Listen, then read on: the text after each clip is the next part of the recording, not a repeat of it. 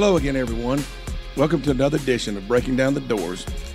I'm your host, Mike Organ, and alongside, as usual, is Vanderbilt beat writer Adam Sparks. Today, we're looking back at the life of former Vanderbilt football coach Woody Widenhofer, who died Sunday from a stroke at age 77. Woody spent 5 seasons as a coach for the Commodores, but he made his name for himself before that in the NFL, where he won 4 Super Bowls as a defensive coordinator for the famed Steel Curtain defense of the Pittsburgh Steelers. Then later we'll take a look at what's in store for the Commodores and if spring practice ever resumes. All right, Mike, how we doing? Are we corona crazy yet? That passed that stage a long time ago, to be honest. Maybe 2 days in. Yeah, I know we're going to get to Woody in a little bit, but I think it's funny. For those listeners that don't know, Mike and I are the 2 guys on the Tennessean sports staff who watch the least sports, I would think, outside of working sports. Yeah. We both, a lot of guys can't get enough of it. We often step away from it and enjoy other things.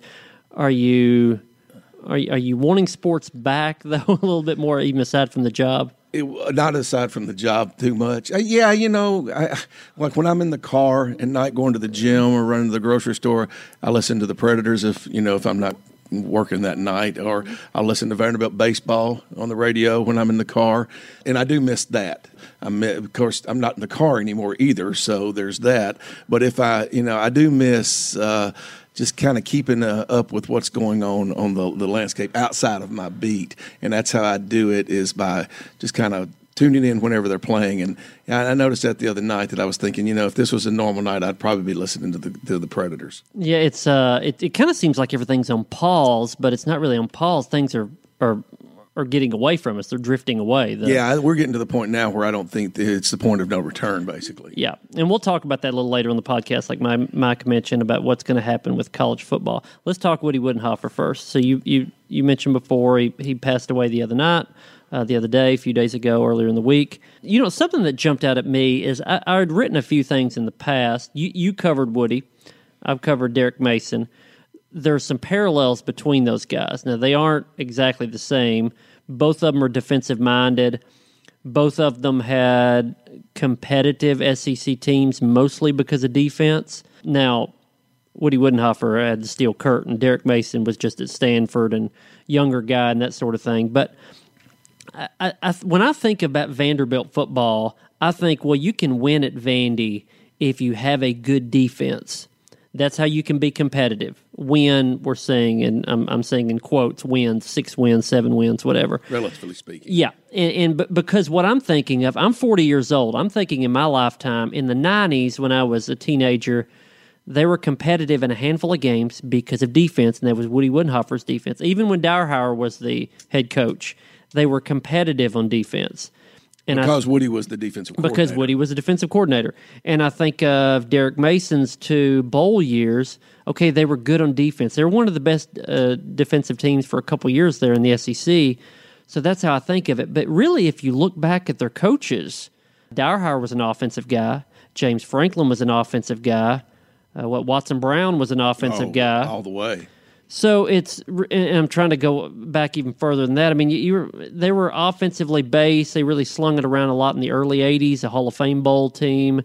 Woody and Derek Mason are actually exceptions, I think. They're the defensive coaches, but there's been more offensive head coaches at Vandy over the past few decades, right? Well, and you said, and I think you touched on the correct thing when you say Vanderbilt can be competitive if it has a good defense, and that's the truth. The other train of thought is if Vanderbilt has a quirky offense, it can be successful. People have clamored for Vanderbilt to run the option like Georgia Tech has and some other smaller schools, some of the military academies, in order to, the size disadvantage and the athleticism that they lack, or to do what Watson Brown did, which was just to throw the ball all over the field. And this was before the West Coast offense or the running gun. Any of those had come along. Watson was way ahead of his time when as offense coordinator and head coach when he was throwing little dink passes, 40 and 50 times a game.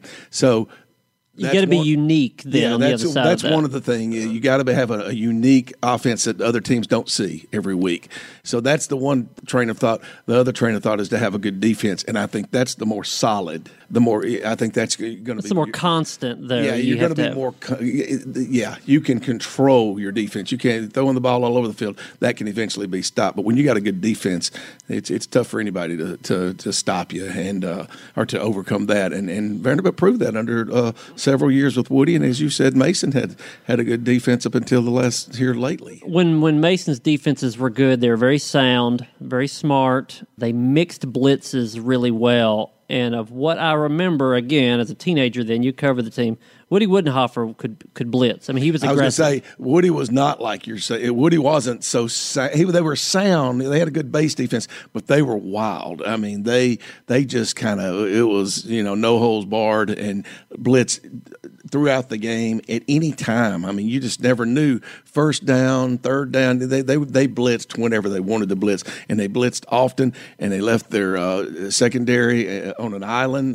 They left guys back there in the back like Rock Batten, who's now the coach at Innsworth, Corey Chavis, great corner who went on to play many years in the NFL. They left them out there to fend for themselves and went after the quarterbacks. And it was called Woody Ball, you know, have fun and win, and they had definitely had fun with that defense. Well, now Woody did not have, as you mentioned, he had one chance, 5 and 6 1 year, nearly got to a bowl. How close were they to that bowl? They were very close.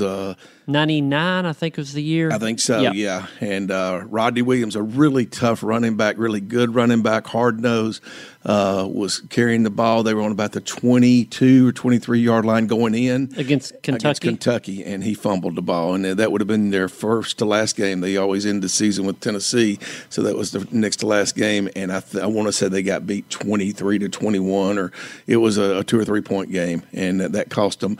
That would have been their sixth win. They would have finished the season against UT and likely have lost, like they did lose, but they would have finished with 6 wins and would have snapped the long stretch of not going to a bowl. You know, it's again, let me make a comparison here to Mason and Woody. I thought this was interesting, and looking back at the numbers, we're talking about really good defensive teams at Vanderbilt. And I went back about 35 years, so early 80s.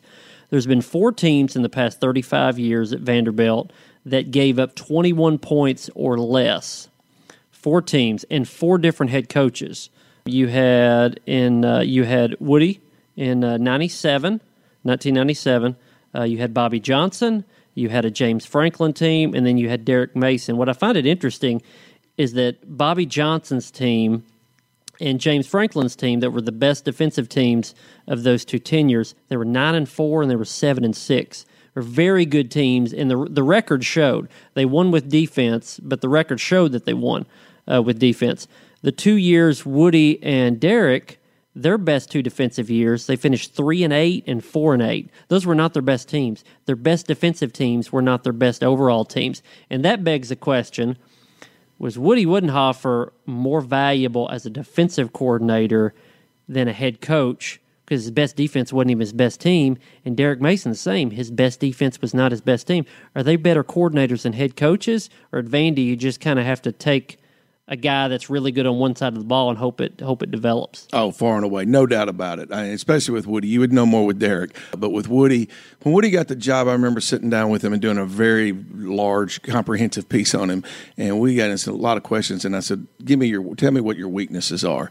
And off the top of his head, he said, organizational skills. He said, I'm not very organized. And I just, I wrote it and, threw it into the story. And, boy, I tell you what, I saw it come to fruition throughout his head coaching career. He was not organized, and it was hard for him to succeed as a head coach without organizational skills. So, like I said, when he first told me about it, I just didn't think too much about it, but I saw it come to pass. As a defensive coordinator, that wasn't nearly as important, making time for speaking engagements and all the extracurricular duties that come with being a head coach didn't matter as a defensive coordinator, and he could just focus on coaching defense, and he was one of the best at that there's ever been in football, probably.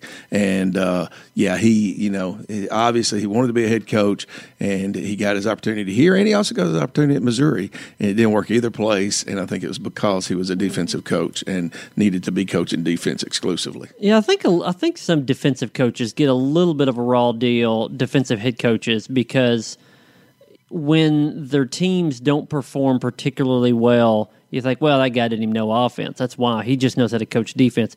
You don't see that criticism, I think, as much on the offensive side. Yeah.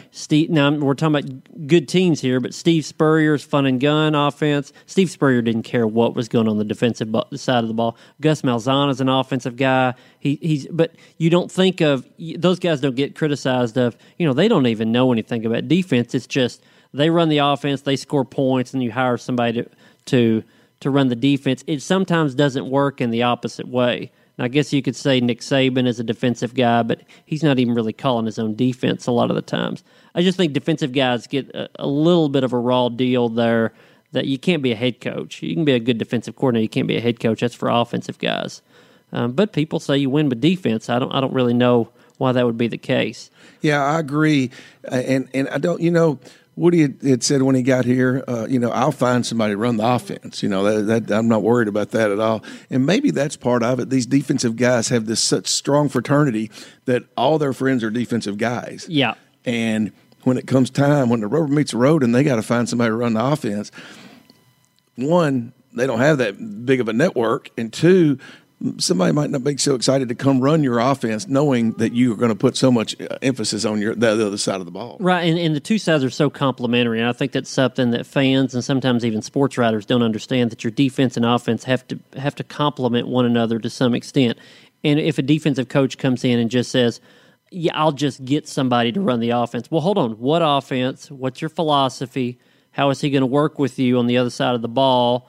How does that work into the game plan? It can't be just you guys go do that over there and I'll do my thing over here. Yeah. I even think back to the Houston Oilers before they were the Titans back in the early 90s, when they had the I don't know if you remember the Buddy Ryan and Kevin Gilbride, the two coordinators, when they had Buddy Ryan punched Kevin Gilbride on the sideline, Monday Night Football game, I think. A lot of that, and there was a 30 for 30 on ESPN about this.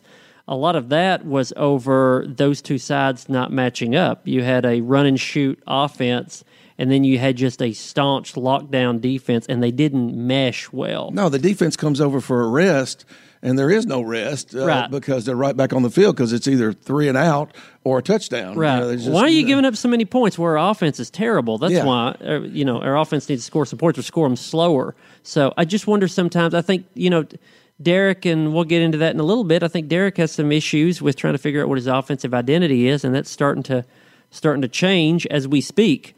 Let's take a quick break. After the break, we've talked about the past with Woody Widenhofer. We're going to talk about the present and the very near future, and whether or not Vanderbilt and the SEC is going to play football this season because of the coronavirus pandemic. We'll talk about that right after a short break. Hey guys, it's Adam Sparks. As a Tennessean podcast listener, we have a special offer just for you. Unlimited digital access to our award-winning coverage for just $1 a week. That's a whole year of the most important sports stories with over 50% in savings. To sign up, go to Tennessean.com/podcast. And as always, thanks for listening. All right, Mike, we're back now. I want to jump into the present and the near future, but something I forgot that you mentioned on our Woody Widenhofer spot. There were some connections with Kevin Gilbride, right? There was. Before Woody was hired, I remember interviewing Kevin Gilbride, who had interviewed for the Vanderbilt job. He was one of many people who have interviewed for the Vanderbilt head coaching vacancy, and you'd mentioned Kevin Gilbride earlier, his days with Buddy Ryan. So that was a little tidbit. Another one, speaking of offense and defense, was Jay Cutler. Woody actually signed Jay Cutler, and out of Santa Claus, Indiana, redshirted him. And about midway through that season, the season's going horribly, Woody pulled me aside one day and he said, "Hey, I'm going to put Cutler in at I'm going to play him. I'm going to put him at free safety." And Greg Zollman was the veteran quarterback and running the offense, so he was going to finish out his time as a quarterback. So Woody told me, he said, at Vanderbilt, we have to have our best 22 football players on the field. We can't have them standing on the sideline, and I'm going to put Cutler in at safety, at free safety, and Jay Cutler free safety. Jay Cutler that sounds free weird. Safety. Yes, and he was going to do it. And Steve Crosby, the offensive coordinator, I went to Crosby and I said, "Hey, what do you think about Cutler going to go ahead and start playing this season?" And Crosby literally went to his to Woody on his knees and pleaded with him, "Do not do this to me, please. I'm just trying to get through this season, and then start making some strides forward on offense next year with Cutler as a quarterback." And Woody was such a good guy that he was able to talk him out of it, and he wasn't like a lot of coaches with such huge egos that I'm going to do things my way. So he subsided, he backed off and did not move Cutler to the secondary for that one season, because had he moved over there, Cutler was such a good athlete, I don't think he'd ever moved back. I think that he would have made his mark over there and would have stayed there. Yeah, it was good for Woody. It was good for Vanderbilt football history, and it was good for Jay Cutler that he remained on offense, and he was not Jay Cutler free safety. I don't think he had an NFL career as a free safety. I don't think he would be married to Kristen Cavallari today and be on a reality show. So much would have gone wrong. Woody backing off really changed our social, our pop culture by what he did there. So Jay Cutler was Vanderbilt's, when he graduated, he was Vanderbilt's all-time leading passer. He begat Kyle Shurmur a number of years later, who then broke his record, became Vanderbilt's all-time leading passer. And that's been the 3.5 years that Cal Shermer started for Derek Mason is the only offensive success they've had and the only steady quarterback they've had under Derek Mason. They've got to figure out how to run a new offense and a new defense and figure out who their new quarterback is. They're trying to do that in the spring. They're going to try to do that in the season. If we have a season, that's a big question. Are we going to have a 2020 college football season? That was asked to SEC Commissioner Greg Sankey on the teleconference a few days ago, and this was Greg Sankey's answer. Well, that's my focus. I'm a half-full perspective person, so I have optimism. We have taken measures, as have our colleague conferences at this time. I think that if I read those health leaders, they say we're going to have a period of time to see what happens with the growth of these cases, and we'll make decisions down the road. Okay, so I like how he put that. I'm a half-full perspective person. He's optimistic, even in the tone of Greg Sankey's voice, though.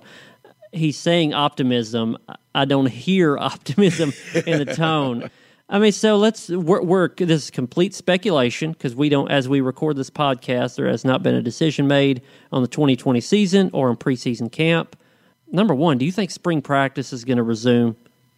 I do not. No. I think there's about a 90% chance that's one thing that's going to go by the wayside. Yeah, but I mean, there's no school right now. There's so many other things. Yeah. I don't see spring happening. Okay, so next question. SEC Media Days, as of right now, is still scheduled to go on in Atlanta in mid-July. I don't think they'll have it. I don't think they'll have it because I think you'd have to move it back, and I don't think you can move it back because I believe personally that they're going to have to move the season, preparation for the season up a little bit. And also, I mean, let's get real. I mean, SEC Media Day is an enormous event for SEC fans, but you and I both know, we'll whisper on the podcast here, we both know you don't have to be in person. Oh, it's ask questions. That's very, very old school is what that was something out of the 70s and the 80s. Coach, talk about your running back rotation. Oh, it could be done online, right? We used to have to go to those things, and Jackie Sherrill would get up, and he would go through his 3-deep chart. And it was just monotonous. And I mean, but he didn't know what else to do. And I mean, I do not envy you guys that still have to go down there and subject yourself to something even remotely like that. Because we used to do special sections. They were very common back in those days. You're doing 10, 20, 30-page sections. You needed something to fill those up, and SEC Media Days or any conference media day was vital for that. We don't do those anymore for the most part. Well, if they don't have it, we'll miss out on Mike Leach and Lane Kiffin, the two biggest characters in SEC football now, both new coaches at the Egg Bowl schools, Mississippi State and Ole Miss. But we'll see. Maybe they pull that off. I do think that's an easy enough event that you don't have to have it in person. If you want to be condensed. It could be condensed, but then you run into, well, if you're still going to have people in person, why can't you have the whole thing? Are you going to have a greater chance of exposure or a lesser chance of exposure if you squeeze it into 2 days instead of 4 or 5 days? I tend to think they'll probably do it online, conference calls, that sort of thing, video, do it on video. SEC Network runs the thing anyway. So maybe, we'll see. That's still a long ways away. That's mid-June. So the next question is, do they have preseason practice as is, and do they have the season as scheduled? I tend to think we're going to have games as scheduled. I think that's an enormous thing to move. That's all the way late August, September. I think they'll play the season as is. You as optimistic as I am? Yeah, I mean, you know, when they call off the NCAA basketball tournament, You never say nothing, never to anything, because anything obviously can be canceled when they cancel that. But that said, I think the next huge thing that would be very difficult to call off or even alter would be college football season or NFL as well. But, yeah, I think that'll be – and, again, as you just said, it's late August. I mean, hopefully by June, mid-June, we'll start, you know, getting back to some sense of normalcy. So at this point, I think it's safe to say that we'll probably have a college football season as it stands, and I don't even think with any kind of alterations other than the preseason. One thing that you have at least is you have the summer as a buffer between, because right now we've been talking about everything of, well, college basketball, NCAA tournament starting in like 3 days, so we got to cancel that, and then college baseball is already going, we got to cancel that, and World Series, well, we can wait to decide. We can get deep into the summer, I think, before that's decided. Preseason camp, usually that starts about August 1st, around there, depending on when your season opener is.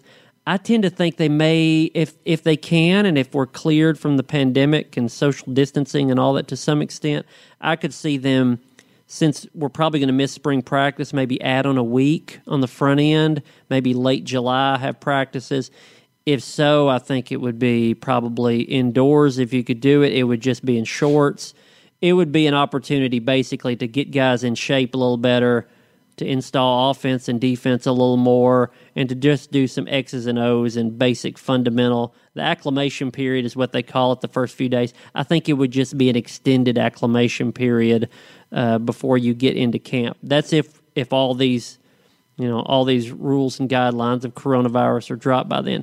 Speaking of that, Vandy really, really, really needs some practice time. When spring practice was halted by coronavirus pandemic, they have, I think, for 4 practices in, installing a new offense, a new defense, trying to figure out a new quarterback. They could be in a pickle, because when they get back, whenever that is, it's going to have to be, well, do we put in all the new stuff that we were going to put in, or do you just put in a little bit because we have limited practice time? And you're trying to figure out your quarterback between 4 all-new guys. Do you have to whittle that down within a week and then install things? Everything is going to be so condensed and so rushed. And Derek Mason is going to have to make some decisions right off the bat of how much he can change and how much he can keep. That's you know, you and I were on the phone yesterday talking kind of about this, and that's what my question for you is. How much can he keep? I mean, the simple thing would be to say, hey, look, let's call off all these changes we had scheduled for the spring, and let's just stick to what we're doing this season, and then maybe we'll make changes next season. That's not an option for them, really, is it? No, and because of the personnel. Yeah, and because the personnel, they have 6 of their 10 coaches, assistant coaches are all new, both coordinators are new, so they're going to install something new anyway. I think Derek Mason needs to be cautious about, and not saying he's going to do this, but cautious about saying, let's just kind of take what we did last year and have the coordinator kind of adjust to that. You know, we'll run kind of what we did last year, and in the offseason we'll figure it out. I don't think he can do that, because a year ago he kept Jerry Godowski, promoted him from within to the offensive coordinator. He was a position coach, and just said, continuity's sake, Let's just have everything kind of the same so the players don't have to learn a whole lot of new things. That was an enormous mistake. In retrospect, it would be a mistake this time. You're probably just going to have to rip the Band-Aid off and say, guys, we may really, really struggle in the first half of the season. Mm-hmm. We may not know who our quarterback is in the first half of the season. but let's just go with it and try to change as we go and figure out our quarterback as we go. If practice is condensed, and I think it will be, that's probably what you're going to run into. Which begs the question, does he make it into the second half of the season, considering what happens with the athletic director's position? Yeah, that's it's easy for me to say. I'm not a head coach on the hot seat. That just give it time, Derek, you know.